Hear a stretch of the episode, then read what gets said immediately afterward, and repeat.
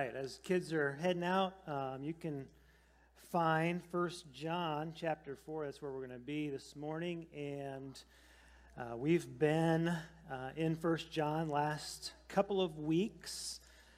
And I wanted to kind of give us a little bit of a brief um, recap, if I could, so that we can kind of get our thinking right here because uh, some folks are just joining us. This, uh, this last week has been kind of cool where we've seen some uh, new visitors even at 8 o'clock, and, and uh, this morning some people coming back who've been, um, you know, worshiping from home for the last year or so.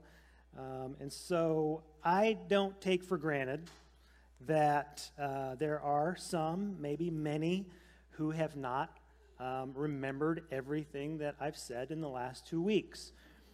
I don't even remember everything I said in the last two weeks. Um, but in First John, we were looking at it through the lens of his purpose. Okay, he says in First John 5:13, he says, "I write these things to you." And I take that to mean the entire letter, okay, the entire book. I write these things to you who believe in the name of the Son of God, that you may know that you have eternal life.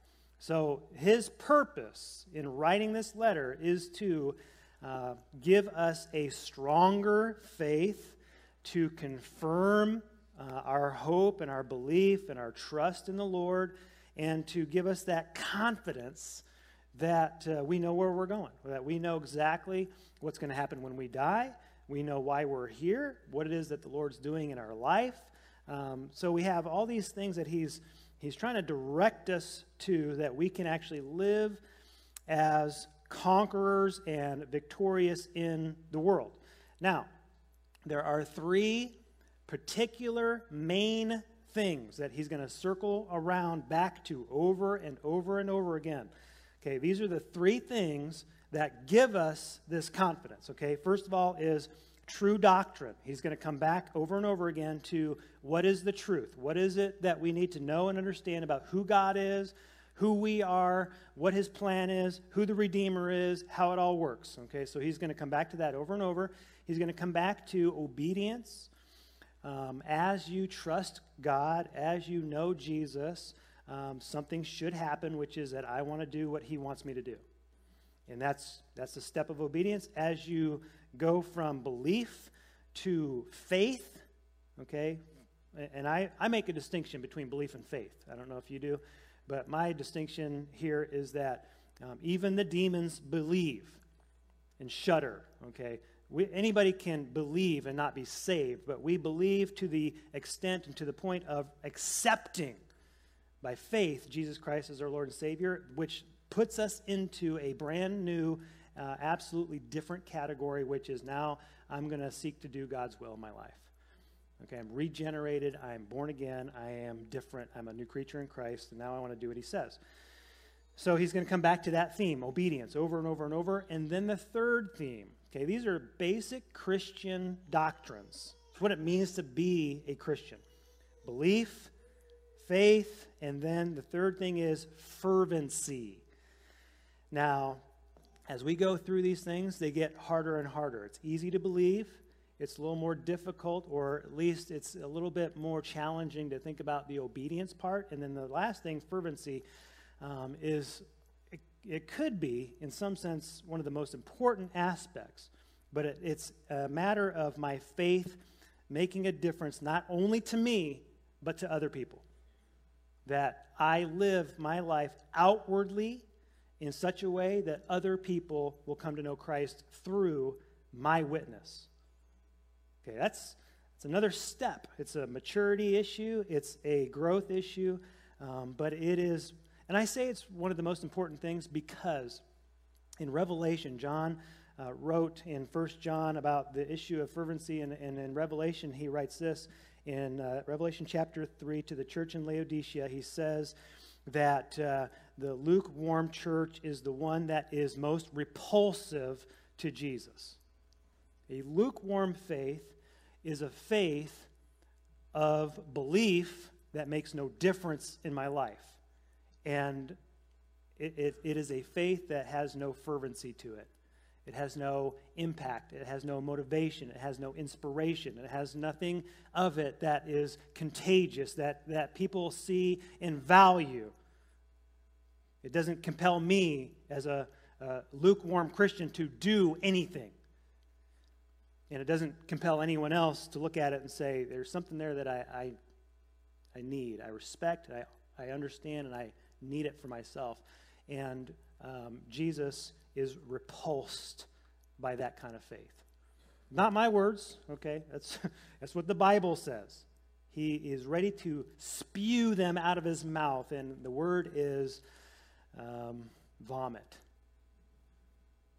It, it, it's disgusting to him that a person who claims to know Jesus um, would take it so for granted that it would make no difference in their life. So it seems kind of important. Would you agree?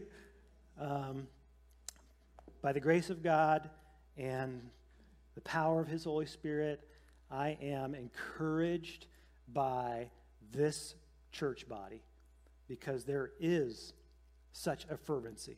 There is a life changing movement of the Holy Spirit in so many people in this church that it not only affects how we live, but I see how people are reaching out, loving people, inviting them, wanting uh, others to know Christ, and it is a deep desire on so many people's hearts here, and it is an awesome, awesome thing. Um, but we need to learn a little bit more about what that means, what it looks like. So let's stand as we read God's word this morning. 1 John 4, starting in verse 7, says this Beloved, let us love one another, for love is from God, and whoever loves has been born of God and knows God. Anyone who does not love does not know God, because God is love. In this, the love of God was made manifest or present or tangible or knowable among us, that God sent his only Son into the world so that we might live through him. In this is love. Not that we've loved God but that he loved us and sent his son to be the propitiation for our sins. That's atonement. That is the sacrifice. That is the forgiveness that we need here. Beloved, if God so loved us, we also ought to love one another. No one has ever seen God. If we love one another, God abides in us, and his love is perfected in us. Now, what that means is no one has ever seen God, but they see God in you. By this we know that we abide in him and he in us because he has given us of his Spirit. And we have seen and testify that the Father has sent his Son to be the Savior of the world. Whoever confesses that Jesus is the Son of God, God abides in him, and he in God. So we have come to know and to believe the love that God has for us. God is love. Whoever abides in love abides in God, and God abides in him. By this is love perfected with us, so that we may have confidence for the day of judgment, because as He is, so also are we in the world. There is no fear in love, but perfect love casts out fear. For whoever fears has not been perfected in love. But God, you have caused us supernaturally by your Holy Spirit to have a confidence, an absolute trust, a, a um, tangible knowledge of you, a security of our hope, a receiving of the promises that guarantees what we know the future holds, Lord, which is reward, glory, peace, uh, healing, removal of pain, sickness, and death, and an entrance into glory. And in the meantime, purpose. In the meantime, victory over sin. In the meantime, um, abiding and walking in the power of the Holy Spirit in a world that needs to see Christ in us. And Lord, we thank you that uh, you make these things happen. And I thank you that you have um, raised up many people who claim these things by simple faith and live them out courageously for your glory. And Lord, we pray that it would be contagious. In Jesus' name, amen. So, fervency, if you didn't notice, does not appear in that passage, and it doesn't really appear in the book. But wherever it says love and God's definition of love, we're reading that back as fervency. Fervency means a passionate intensity. And when you understand the process of a person being changed by the Holy Spirit, then fervency is the it's the outcome. It's the natural outcome of I am different. And um, not only am I different and do I have uh, security and hope for eternal life, but I want others to have it as well. Uh, it's so valuable to me that uh, I could not possibly uh, live my life without trying somehow to help other people to have the same hope that I have. That's fervency.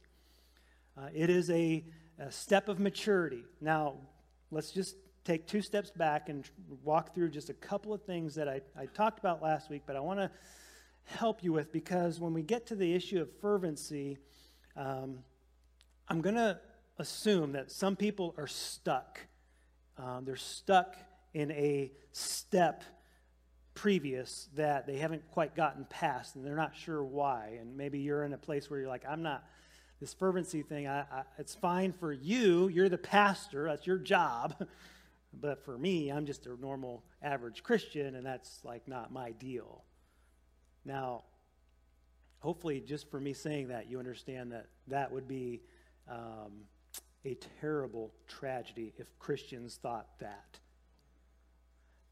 So we start out with um, the first thing, which is to be converted. Converted is a natural thing. Okay, when I say natural, I mean you can be converted. It's just a changing of your mind uh, from one thing to another. It's like an opinion or something you like or value, and so you can you can be converted naturally from one way of thinking to another way of thinking. Um, and what we believe and understand in terms of Christian um, doctrine, okay, this is why John spends so much time trying to help us to understand doctrine, is that um, we, we can uh, hear the truth about God and uh, hear the truth about sin, the nature of sin, and hear the truth about the nature of redemption through Jesus alone, and uh, all the things that pertain to the world and God's um, uh, power to, to make it, redeem it, and his plan for it and all those things and struggle um, to come to a place of agreement. Would you agree with that? Like, it, it, you know, people hear these things and they're they're kind of like, well, I don't know if I believe that, and here's what I was taught in school, and you're saying something that maybe sounds a little bit different. I'm not sure if I really want to kind of go there, or you know, I have all these questions, and why is it this way, and right? So, conversion is basically um, coming to a place where you say, uh, Jesus is Lord. God is the Father, Jesus is Lord. I agree with that uh, understanding, and um, I'm going to I'm going to concede that point. Now, that does not make you necessarily saved, right? Because even James says the demons what? Believe. Um, and they shudder. And so there's a point where faith has to become an active agent in your heart to cause a transformation. So, but the first step is to come to a place of agreement. Now, here's, here's where we see um, quite a few, and, and I talked about this a little bit last week, quite a few, a lot of times younger people, but not necessarily just younger people, um, they're, they're never getting to the point of uh, transformation, of regeneration, of salvation, because they're stuck in the process of trying to figure out all the answers to all the questions.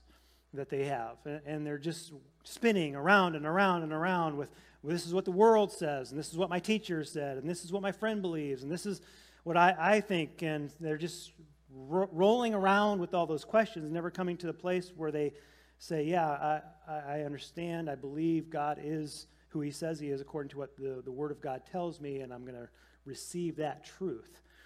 And, and here's all I want to tell you is that if that's where you're at, um, don't, don't live there, okay? Uh, it's, there are valid questions. There are difficult things uh, that, that many, many people and, and all people probably at some point have struggled to try to understand, but there are good, reasonable answers. And if you're struggling at the point of the question of basic doctrine, find someone, a wise, a mature, a godly, a, an authentic Christian person who can help you uh, wrestle with those questions.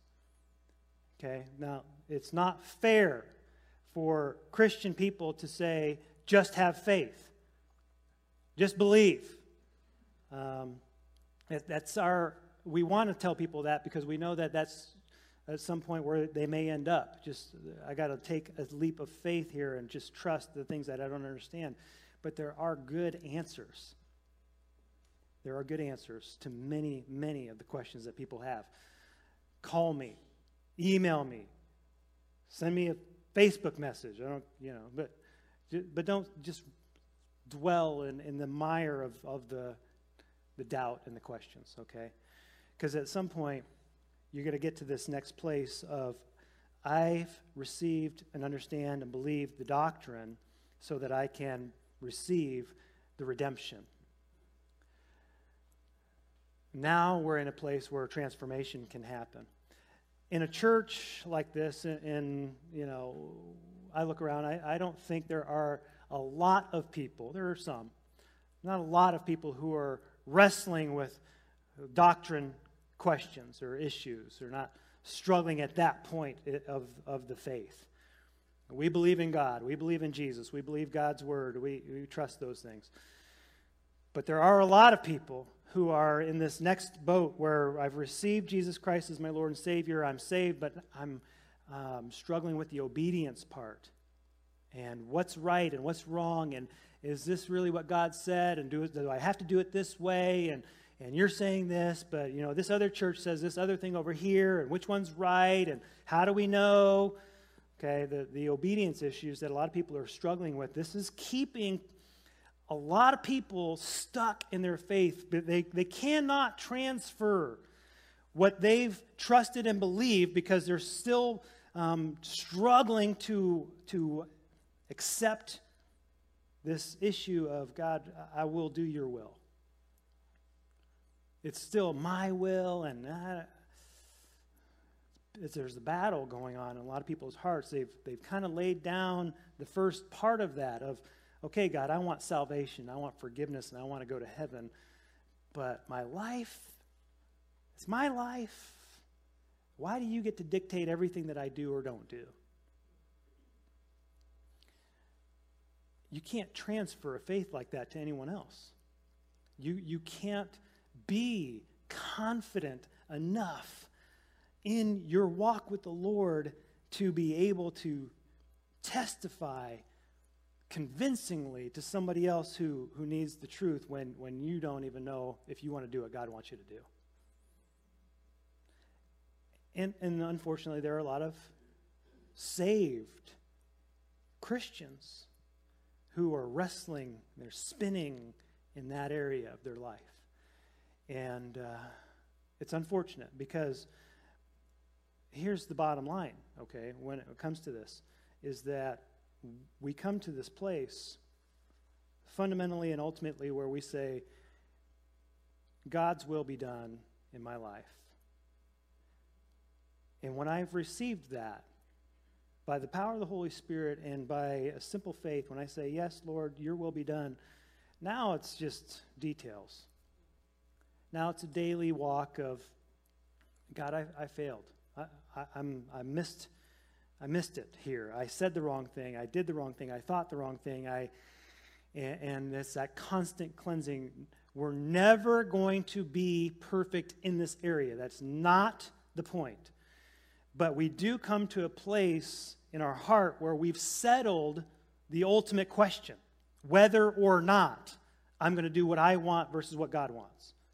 I, I'm, I'm done with that question. I, I want what God wants. I'm not always strong enough in my walk with the Lord to do it, but I don't argue about what it is.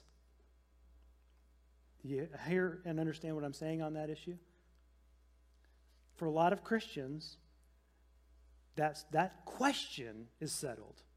I've come to the place of, I believe the doctrine. I've come to the place where I've accepted uh, by submission the will of the Lord in my life. And now we're ready to be fervent, to actually seek to transfer what I've known and believed, experienced, and confident in, have hope in to other people because they need what I have. They don't need to be like me. In fact, I hope they're not. I don't I don't know how many people I've met that are like me, but I don't know. Maybe those are the people that I haven't been able to be friends with.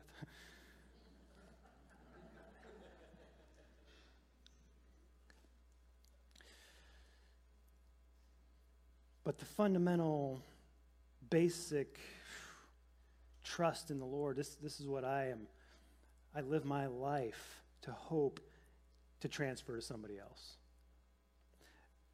And this is what it means to be a Christian, a fervent Christian, a person who is passionately, intensely interested in loving other people. Just going to give you two things, okay? First of all, everything that we see here is a definition of what God's love is. His love is not like the world's love. The world, um, and as a lot of Christians, we've kind of not been able to clearly make a distinction here. It's been muddy, it's been convoluted with so many different interests and likes and uh, things that we enjoy and things that make us feel good that we, we've kind of gone along with the world's definition of love, but there is a huge difference. The, the world's definition of love is whatever you enjoy, okay, whatever makes you feel good, whatever that you're interested in, good at. So people enjoy, and they say they love things like sports, right? I mean, not me, but some people love sports. Some people love, uh, I guess, I don't know if this is a different category, but golf. Um, which I, I don't necessarily, I, I, and well, I don't know, I kind of have enjoyed golf to a certain extent, um, but it's torture. You're torturing yourself.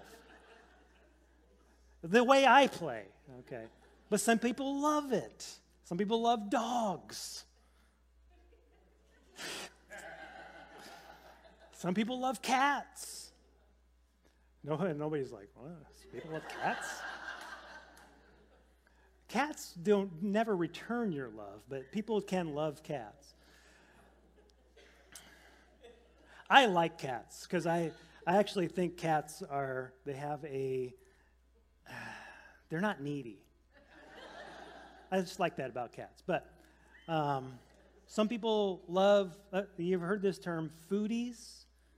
Right? This new thing. Uh, maybe it's not a new thing. I don't know. But love food, and we, we love, I mean, we love good things. We love our family. We love our spouse. We love um, traveling. We love hobbies, all kinds of stuff. That's no, no problem. We can love lots of things. and But here's the, the deal with most of the things that we love it is a selfish love. I love it because of what it does for me, how it makes me feel. I don't have to sacrifice anything for these things. I don't have to give anything up. I might have to prioritize my time so that I can do some of these things or be invested or involved in them. But this is the world's love. It is like, it is a thing that you get enjoyment from. Okay? And we think that that's how Christian love should be. I should. I should love you as long as I enjoy you, um, and as long as you're kind of feeding back into me, and I will be loved as long as um, I say nice things and you like me and my personality is, is one that you can enjoy. And we look at love as being basically nice. That's, that's Christian love, just being nice to people. Don't offend them and don't say anything that you know would hurt their feelings. Now, here's the definition that God gives. Okay? John or 1 John 3:16. By this. I love how these addresses always kind of line up with you know John 3:16 and then 1 John 3:16. By this we know love, that he, Jesus, laid down his life for us, that we ought to lay down our lives for the brothers. Do you, do you understand the difference here? Jesus didn't lay his life down for you because he enjoyed doing that, or that it was fun, or that it was easy, or that it was pleasant, or that it was. Okay, there's no enjoyment in that. He did it for you because he cares for you. Right? And he says, This is how we know what love is. Love cares about other people in such a way that it's willing to sacrifice something for their benefit. And it doesn't just say, well, that's a God thing. I can't do that because I'm not God. He says, and we also ought to lay down our lives for each other. So we see the example in Christ, and then he says, and we live that example out in our own lives. So this is what fervency is it is, if I love you, then I care about where you're going when you die. And I care about your relationship with God on this earth until then. And I want you to know that you can have confidence in where you're going. If I love you, that means that I'm going to have to say some things that you may not like. I might have to hurt your feelings sometimes. I'm not trying to hurt your feelings. But sometimes the way that you're living your life and thinking about things and behaving, etc., is damaging your soul. And if I'm going to help you, I might have to call out some of those things.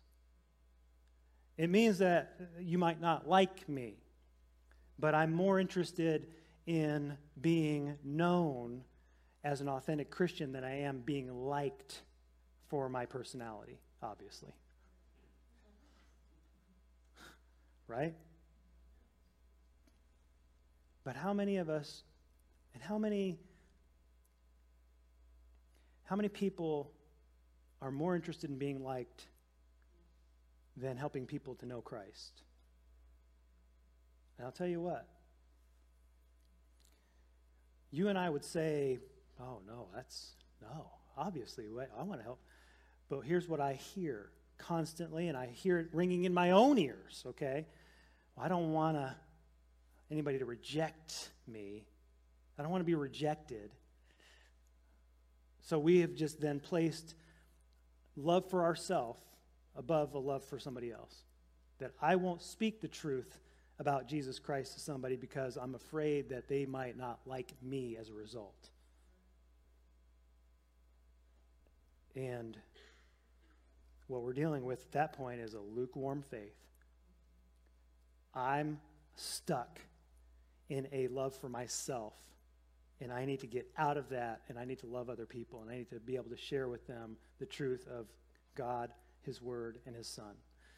When I was a uh, senior in college, um, I f- felt a call to ministry. I sensed it, I knew it, and um, it was it was a weird thing in, in a way. I mean, my dad was a pastor, and I kind of had that whole thing where I don't know how you all, you know, think about these things. Here's two things that I think. One is I saw it up front and, and personal, and I, I, did not want to be a pastor. I didn't. I, didn't uh, think, oh, yeah, that's the life for me. um, but I did see the, the reality of this that a call on a person's life is God's choice, and He can call anybody that He wants. That was kind of instilled in my heart. I, I knew that that could happen. Um, but when it came to my own personal walk with the Lord, I went to a college. I got homesick. I went home and went to a community college for a year, and then I finally I went to a Christian college. And the whole point for me was uh, I don't I didn't really care what degree I got. I wasn't worried about my career. I wanted to know God. And so I went to a Christian college thinking I'll get a bachelor's degree and I'll learn who God is and it's a win-win and then I'll just do whatever whatever. I figured if I had a bachelor's degree, I could get a job. Well, as I was going to school, something happened in my life that I did. I got the, the doctrine, I got the obedience part, and then the fervency thing hit me, and I believed that I could not do anything with my life other than help other people to know God. It's what I, I believed I had to do that. Now, what you have to understand, and, and we all should understand, is that ministry is not very often fun. Sometimes it's enjoyable. Um, it, it's very fulfilling. I'll tell you that. I personally um, am constantly overwhelmed with this responsibility to preach. I don't get a lot of enjoyment out of it. Um, I'm anxious going into it, constantly praying God would just give me the strength to do it. And then after I've done it, I'm beating myself up for days, sleeping poorly. Um, very difficult to, you know, just live that kind of life where you're every week, okay? I've preached 19 out of 20 weeks this year.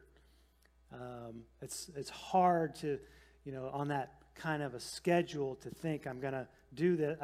I, and all I'm saying is that uh, there's a sacrifice there. I, I don't know how it appears if it seems like, oh, yeah, he loves to get up there and talk. Just because I talk a long time doesn't mean I love it, okay?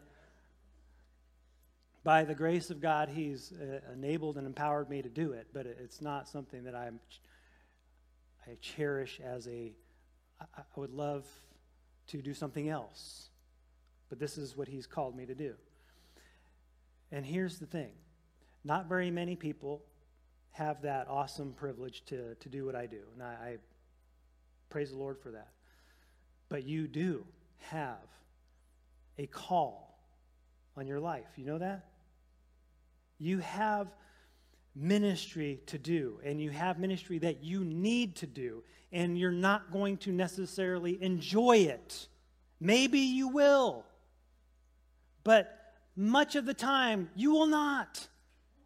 And that is okay okay? If you're looking for that ministry opportunity that you're just going to love and have fun with and have no stress about and have no pressure, it's probably out there somewhere, I guess. I don't know what it is.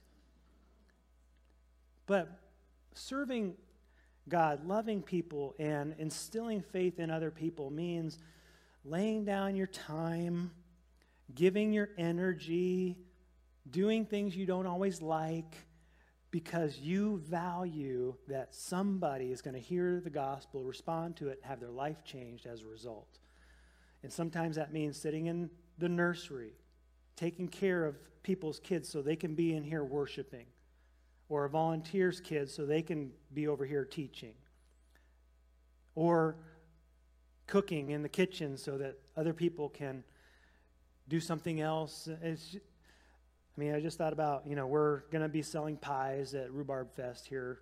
Um, it takes a lot of people to volunteer for all different aspects of that. And it doesn't seem like very spiritual work, you know, putting putting together pies or baking them or whatever, but it, it it gets the word out, even if it's just the presence of First Baptist Church in the park for a day that people might see, have an encounter with somebody from the church, and be encouraged to come and join us for a Sunday morning. Just my heart's desire, and I hope that uh, we can share this, is that somebody would hear the gospel and know that that includes them.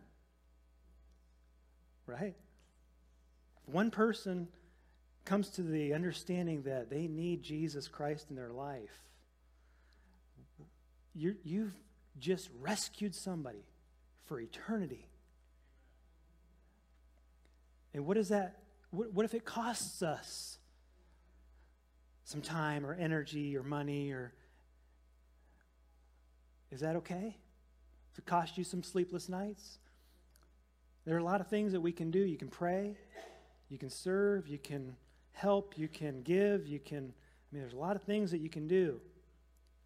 But we got to start seeing everything that we do as ministry for that purpose.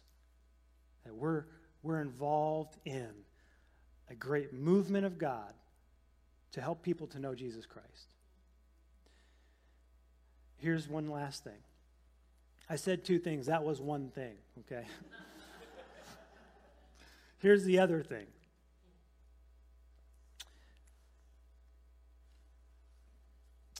Says this, John 4 4 He who is in you is greater than he who is in the world. Okay? And then it says this over in chapter 5, verse 19 The whole world lies in the power of the evil one. Here's how the fervent Christian sees the world it is under a satanic manipulation. It is dark. People are lost. It is doomed without the hope of Jesus Christ, and every single person in it needs to know Jesus, or else they will pay an ultimate price. Okay? But every believer is a flame of fire who is empowered to walk through that world and to light fires in other people. There's no fear, right?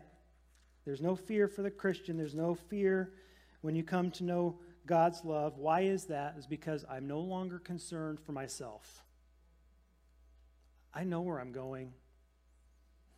I have, I have no doubt about that. I'm confident. I'm, I am confirmed, not out of pride, but out of promise. So now I can live my life securely, trying to help other people to gain that same confidence. That's what it means to be fervent. It just means that I don't have to stew and worry and concern myself over and over and over and over for the rest of my life about my salvation. I'm done with that. Now my concern is to help other people to find salvation as well. I mean, it's a better way to live. Isn't it? Would you agree? Just to be able to breathe and say, okay, my life is in God's hands. And who can I help? What child? What neighbor? What coworker? What friend? I'm going to start praying for them and I'm going to start living my life consistently, honorably, openly in front of other people. And I'm going to admit when I'm wrong, but I want people to know that my hope is in Jesus Christ. Amen. Father, we love you, praise you. God, what a great God you are. Lord, our prayer this morning, we have two big concerns, Lord. One is every single person who has heard the gospel today would respond simply by saying yes to Jesus. I need you. Save me. Forgive me. Change me. I can't do it, but you can, and I accept your gift. Lord, I pray that many people would hear that, that it would resound in their own hearts, and they would speak that prayer. Lord, our other concern is that there are many, many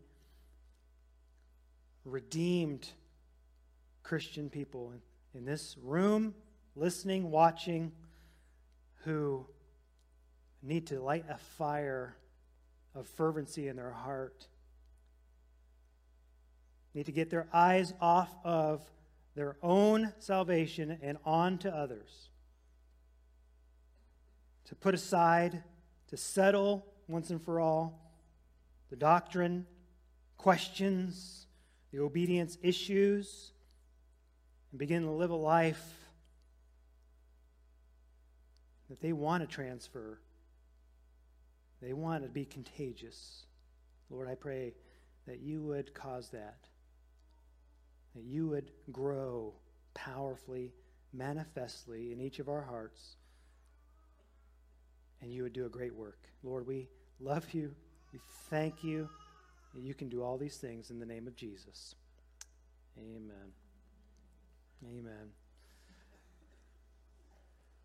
I'm just going to invite you this morning um, to the altar. If the Lord is calling you, you know if He is or not. Amen? I don't need to compel you to do anything. But if the Lord is calling you to make a decision, maybe it's a decision for you, maybe it's a decision for somebody else, to lay down, just kneel, give it to God, and get up and go on your way. And I pray the ultimate result that we hope for, pray for, that we agree with from John is that our faith would be absolutely confirmed. Amen? You walk away from this place today, I hope and pray that you're walking away with confidence. That you know that you know. You know the Lord and you know what you're about. Amen? Let's stand and sing.